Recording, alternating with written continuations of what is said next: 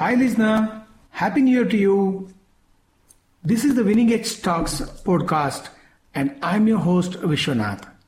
I'm a sports mental conditioning coach, counselor, author, blogger and podcaster.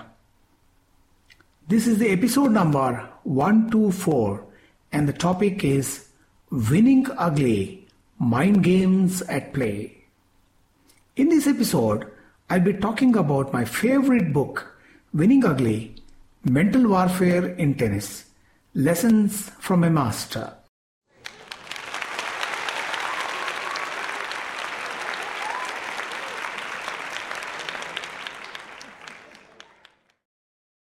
I remember seeing an ad on TV that showed spectators in a tennis match seeing left and right rapidly as the ball moved from one side of the net to the other. This is what you do if you have not played the sport or don't follow it thoroughly. You just go through the motions of watching the game sans any expression. Everything looks the same. You may not know the dynamics of the game. For you, it's just a tennis match being played out there. But you appreciate the contest. You applaud long rallies, brilliant shots, and winners that finishes a point. But the players, coaches and others involved know the technicalities of each shot, like the conductor of an orchestra who knows each note of the music he directs. When you follow the game thoroughly, you get absorbed in the contest and become one with the emotions and the drama that unfolds. In a tennis game, unless otherwise, in trying circumstances, there can be two shots that can be played to each ball received. Which shot to play, at what angle, speed, power and placements depends on the player who is about to execute the shot and what intentions he has in his mind. This is what the spectator doesn't fathom. A novice player simply puts it back without giving it too much into it. But an experienced pro knows what he is doing and why he is playing that shot, with a certain speed, angle, depth and power. He plans his game like a chess grandmaster who plans his moves much ahead before he moves his pawn. The tennis player thinks, why should I play the ball there and what will happen if I do? Do all tennis professionals have these analytical skills? Do all of them use their thinking mind when they take on different players? Do all players destroy their opponents strategically? Do they plan the downfall of other opponents? Unfortunately, the answer is a big no. Some extraordinary players prepare mentally before they step on the court. They have already done their homework and know their opponent like the back of their hand. But they also rants only step on the tennis court and hit the goddamn tennis balls and hit them hard. The harder the better for them. But competitive sports are not just physical. They are mental too.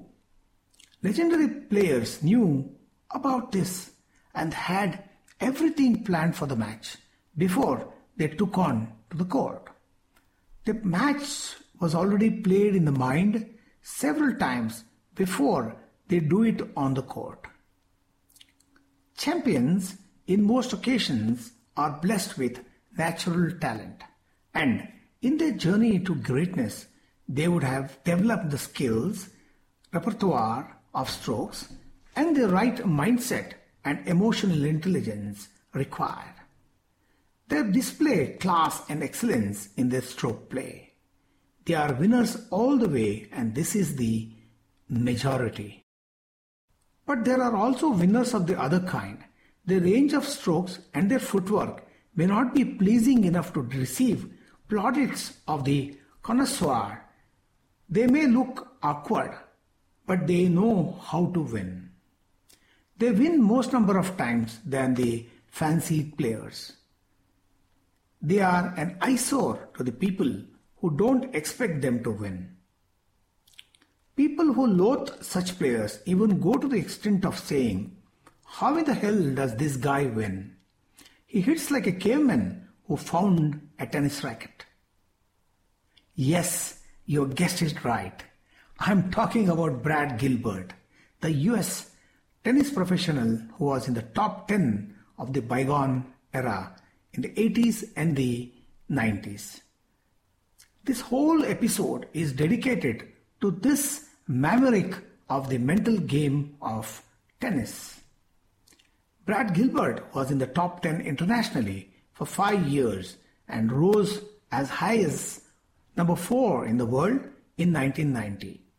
He has won over $5 million in tournament prize money.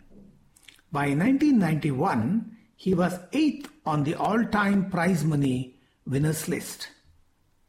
When you add in the endorsements and the exhibitions that resulted from those victories, his total income from tennis by 1993 was close to $8 million. He is an Olympic medalist and has represented the United States in Davis Cup competition many times. Encouraged by others, he with Steve Jamison co-authored the book Winning Ugly, Mental Warfare in Tennis, Lessons from a Master. Steve Jamison writes in the preface to the book, "Brad's success comes from the fact that he is a thinking person's tennis player. In tennis, he is the best in the world at the mental side of the game.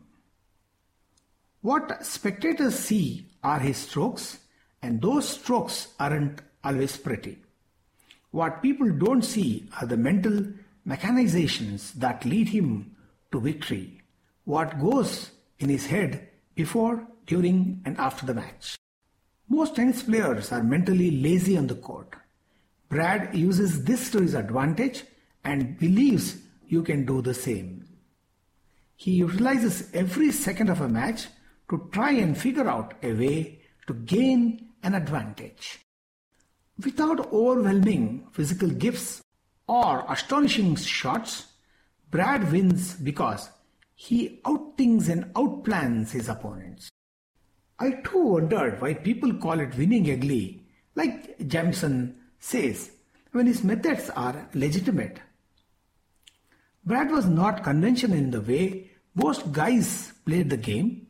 He played his game with a purpose and an analysis in the mind, and he contested to outplay the opponent mentally and win the point and the match. People may have thought his strokes weren't pretty, but they were effective. They may have looked ugly, but they were legitimate.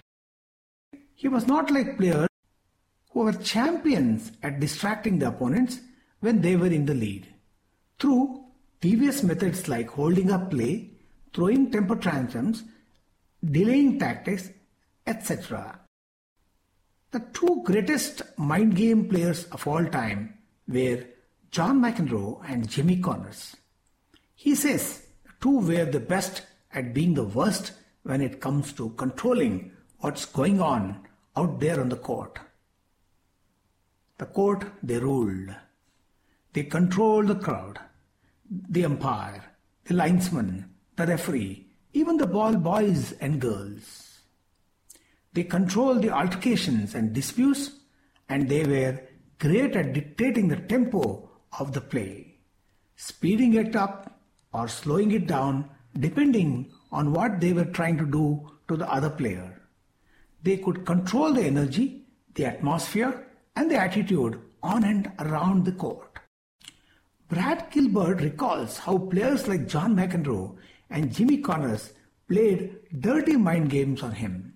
He says, "The mental games that get played during a match can affect the outcome just as much as the physical and tactical game of tennis. Remember this, the mind games the other player uses all have the same general purpose, that is to disrupt your concentration. They upset your emotional equilibrium and tempo. They pull you out of your game, you become the one getting jerked around instead of controlling the tempo, pace and attitude of the match. You are being dictated to now.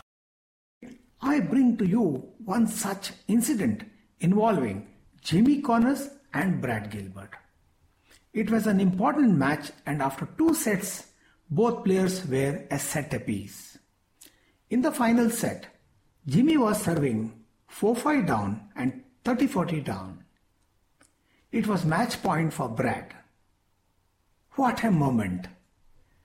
Then Brad makes a return which falls inside the line in Jimmy's court, and Jimmy misses it. Brad had beaten Jimmy. That's what he thought. But suddenly Jimmy starts freaking out. He is screaming and yelling at the linesman, pointing at the line and pointing at a spot outside the line which he imagined the ball fell. He is like a wild man. So mad he got stuff coming out of his nose and spit coming out of his mouth. He slams his racket into the court, runs back to the chair, screaming about the call. He is holding his head in his hands and shouting stuff you would get arrested if you said it to a cop. He points back to a spot he thinks he sees outside the line. After 5 minutes, the referee falls to the pressure tactics of Jimmy Connors and overrules the linesman's call. The match is back to deuce. Those days, the two, Jimmy Connors and McEnroe, superstars of the game, had their way. They were crowd pullers, and the organizers didn't want to have a brush with them. So the two got away with it on most occasions. Back to the match. The match continues, and finally, Jimmy Connors wins the match. Writing about this, Brad Gilbert says, "The overrule completely destroyed me, my thinking, my emotions, my control. I came apart from the anger and never got my head back on. I was so upset I lost control of what I was doing on the tennis court. I felt like I had been robbed and became a complete basket case. I knew it was asking a lot of myself to beat Connors once. I figured it was asking too much to beat him twice on the same night. I hate to admit it, but for one of the few times in my life during a tennis match, I quit caring. I felt like I had been cheated out of victory." In a similar incident, Brad is facing John McEnroe. John wins the first set 6-1, and in the second set, Mac is serving at 3 games all and 15-30. A Gilbert return lands inside Mac's court, and it is ruled in, like most people felt on that day. Like Jimmy did in the earlier incident, McEnroe now erupts. He drops his racket and falls over on his back like he's been shot. Right away, he jumps up screaming. He's acting like it's the worst call since they invented tennis. He's storming around, raving at the linesman about how he missed the call. He goes after the chair umpire, Xenofa, and pleads for an overrule. He begs for an overrule. He demands an overrule. In extreme cold, the match is held up for 10 minutes. Brad freezes in the cold, and to his utter dismay, the overrule is granted. The match progresses. Meanwhile, McEnroe is charged up to play while Brad is cold and upset. Brad recalls, "I head to the baseline cold, upset, mentally out of it. John is just the opposite. He is fired up and ready to roar. Nobody uses turmoil, commotion, disruption and disorder to their benefit like he did. His game actually got better in the midst of all the chaos. Brad realizes the match is in danger of slipping away, though it hasn't yet. I collect my thoughts, I slow down, I go to the ball boy for a towel even though I am not sweating, I wipe off my grip and my hands, give the towel back to the ball boy, I walk back to the service line, bounce the ball and look over at McEnroe. Suddenly I hear Mr. Faw turn on the PA system. Game delay warning, Mr. Gilbert. Oh, is he talking to me? This can't be happening. Brad can't believe his ears. John McEnroe does all the tantrums, creates a chaos, wastes time, and now Brad is being blamed for wasting time. Finally, the match is over and John McEnroe wins the match and the psychological battle. After the match and in the locker room, when both players come face to face, Mac tells Brad, you gotta be more careful about delaying the game like that. In this weather, I could have caught cold. Mac did have a sense of humor, didn't he?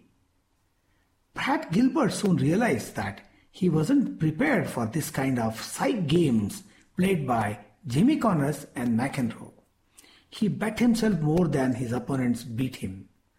Brad wasn't surprised that Mac didn't do all this drama and hold-up stuff when he was leading, but did it when he was trailing or defeat was staring at him. He decided to do something about it. Brad Gilbert knew that tricksters would always try to con him with their side games, and the best way to deal with that was to be mentally prepared for it, so that when he was pushed into such situations in the future, he wouldn't get mentally rattled and lose his concentration. His success mantra was within the tennis court, between the two ears, called his mind. Mental preparation was the key. Brad Gilbert remembered, John McEnroe and I have never exactly been what you would call best friends. I guess that can happen when two people don't like each other. He thinks, I got bad strokes. I think he has got a bad attitude. It was the Masters at Madison Square Garden. In front of thousands of his loyal, screaming, stomping New York City fans, John McEnroe was having his worst nightmare. Tonight, John McEnroe, defending champion, ranked number 2 in the world, was slowly realizing that he was going to lose to a guy he didn't like and whose game he despised. The guy was me. It was humiliating for him, and he was seething with anger. On a changeover, he snarled over in my direction. Gilbert, you don't deserve to be on the same court with me. He was heading over the edge. We crossed within a few feet of each other. In case I had missed this point, he added, you are the worst, the worst. It was one of his better performances, but in the end, the guy who didn't deserve to be on the same side of the court with him won in 3 tough sets. Well, actually 2 tough sets. The third was a breeze. The match score stood at 5-7, 6-4, 6-1 in Brad Gilbert's favor. Later, McEnroe dropped a bombshell, announced his retirement from tennis at an early age of 27, and he blamed part of it on me, Brad Gilbert. Mac explained that he needed a sabbatical because when I start losing to players like him, I've got to reconsider what I am doing, even playing this game. If he thought I would be insulted, he was wrong. In fact, I loved it. In 7 previous matches, I had won only 1 set. That victory in the Masters was a great win, Brad Gilbert recalls. Mr. Gilbert defeated Jimmy Connors and John McEnroe and many top guys in the circuit with his tactical game and mental planning.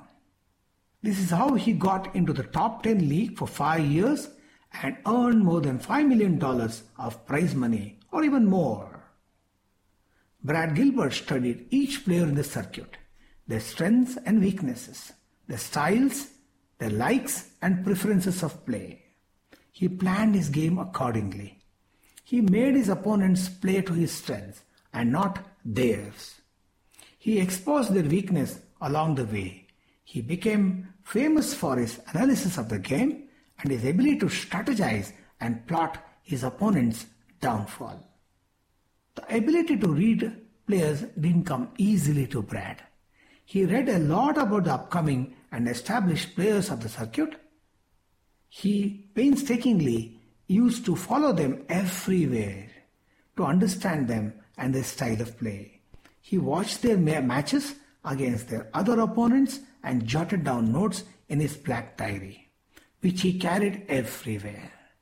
He perhaps understood, there is no free lunch and you have to earn for it. That's what he did. I remember during the 80s and 90s, there were at least 15 top-ranked tennis players in the world. These were professionals and very capable tennis players. Any one of them could be expected to enter the last 8 of a major tournament. Let me recall those names for you. Michael Stich, Stefan Edberg, Pete Sampras, Michael Chang, Ivan Lendl, Andre Agassi, Goran Ivanisevic, Emilio Sanchez, Jim Courier, John McEnroe, Jimmy Connors, David Wheaton, John Borg, Pat Cash, Anders Jarrett, Thomas Muster, and yes, I can recall the name of Mats Wilander. The way Brad Gilbert plotted Boris Becker's downfall in the US Open makes fascinating reading. He writes, I want to serve to his forehand, try and get him missing some forehand ground strokes. Why? I know that Boris has a great forehand. It anchors the rest of his game. But if he starts screwing up with it, everything else can suffer. He gets frustrated, and when the forehand doesn't meet his expectations, he's gone. I learned that when he starts to miss on the forehand side, the rest of the game can start to wobble. That's when he will start screaming at himself in German. Screaming at himself in German? So funny. So I want to be sharp, serving to his forehand without getting too ambitious. Get a high percentage in. Also, I should give him no pace. Boris will win any battle over who can hit the ball hardest. Without pace, he still wants to hit the ball hard and often overhits as a result. Especially on the forehand side. This was his pre-game mental plan and how it worked. After 4 hours of oppressive heat and humidity, the match was finally won by Brad Gilbert. It was more of a psychological battle than a physical one. I was in total admiration when I read about this in Winning Ugly, the first time and many times later. I mutter to myself, even now, wow, every time I remember this incident. Brad Gilbert talks about deliberate slow play artists, whom he refers to as turtles. Though Ivan Lendl, another legend of the game, was not a slow player, he was a master at slowing things down when the opponent was in good rhythm, playing well and leading in the game. He threw his opponent off his rhythm and momentum, irritated him enough to make him lose his focus and patience, and even pushed him to rush with his game. Unlike others, Lendl did it quietly. It took a lot of time for the opponents to realize what was happening. By then, it was too late. After this, Lendl took charge and totally destroyed his opponents. Brad Gilbert has a word of advice to the upcoming players in the circuit. That is to watch out for the deliberate turtles who are masters of time-wasting tactics. In the book Winning Ugly, Brad Gilbert has come out with many strategies and underlying tactics like pre-match mental preparation, wanting to win, proper equipment and sundries to carry to the match, importance of stretching before and after the match, flexibility, physical and mental warm-up, proper pre-match stroke practice, review of match plan set for the opponent before the match began, nerve busters, overcoming pre-match nervousness, tennis-specific technical tactics and plans, smart play, playing smart and finding a way to win, handling pressure, self-awareness, knowing thyself, destroying opponent's game plan, how to play players of different styles, how to control anger, what is mental management, the importance of desire, dedication and diligence. It is very interesting to note that Andre Agassi, one of the top players of the yesteryears, had once slipped to world number 32 in 1994. Then a chance meeting with Brad Gilbert changed the course of Andre's career. Brad Gilbert accepted Andre's invitation to become his coach. Until then, Andre Agassi was more of a power and physical player, and under Brad he became a thinking player, and a good one at that. On April 10, 1995, Andre hit number 1 spot and stayed there for 30 weeks thanks to Brad Gilbert. Speaking of Brad Gilbert and Winning Ugly, this is what Andre Agassi had to say. Winning ugly to me is being able to figure out how to win even when you are not at your best, when things aren't going your way and you have got to do more than just hit the ball hard. That's one of the big things I learned from Brad. How to win ugly when it's necessary. Brad is a very scientific person when it comes to analyzing opponents. Brad puts them under microscope and can just see really clearly where their flaws are and where they are strong, especially when the cracks in their game appear during big point pressure where it counts. Andre Agassi remembers, in Florida during the Lipton Championship in March 1994, I asked him if he had any ideas about my game and what I could do to pick it up. You can guess he wasn't at a loss for words. Right away, he started telling me about what I should be doing to win more. Everything he said was right. Mainly what he said was, think. He told me, if you play Sampras the way you play Chang, you lose. If you play Becker like you play Courier, you will lose. Every player is different. Your strategy should be different for each one of them. He is right. And applying what he said has turned my game completely around. My last word. If Brad Gilbert had to plan differently against different players and execute differently, he definitely had to have a strong mental presence, calmness and composure. Playing a stereotype game is easy, but altering your game to suit the requirements of the contest is not an easy task. You need to be the master of the mind. That is what Brad Gilbert was. Winning Ugly, Mental Warfare in Tennis, Lessons from a Master is a must-have for every budding player, coach, analyst of the game and every tennis lover.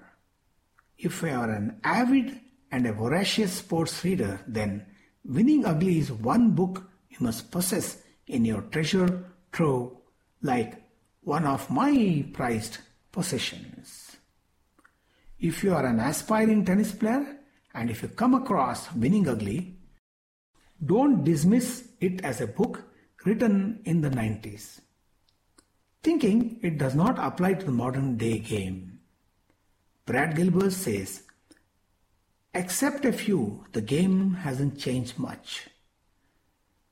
And even now, wherever he goes, people come to him and thank him for the book, as it helped them immensely to improve their mind game. Winning Ugly isn't winning ugly, it's winning clever. I pay credits to Brad Gilbert, Steve Jamison, the authors of this book, and Touchstone Books, a division of Simon & Schuster, the publishers of this book, for the inputs I have derived for this episode. Thank you. This is Vishwanath signing off for Winning Edge Talks podcast. In case you wish to contact me, you can call me on 97393-72319. Until next time, goodbye. We'll catch up with you soon.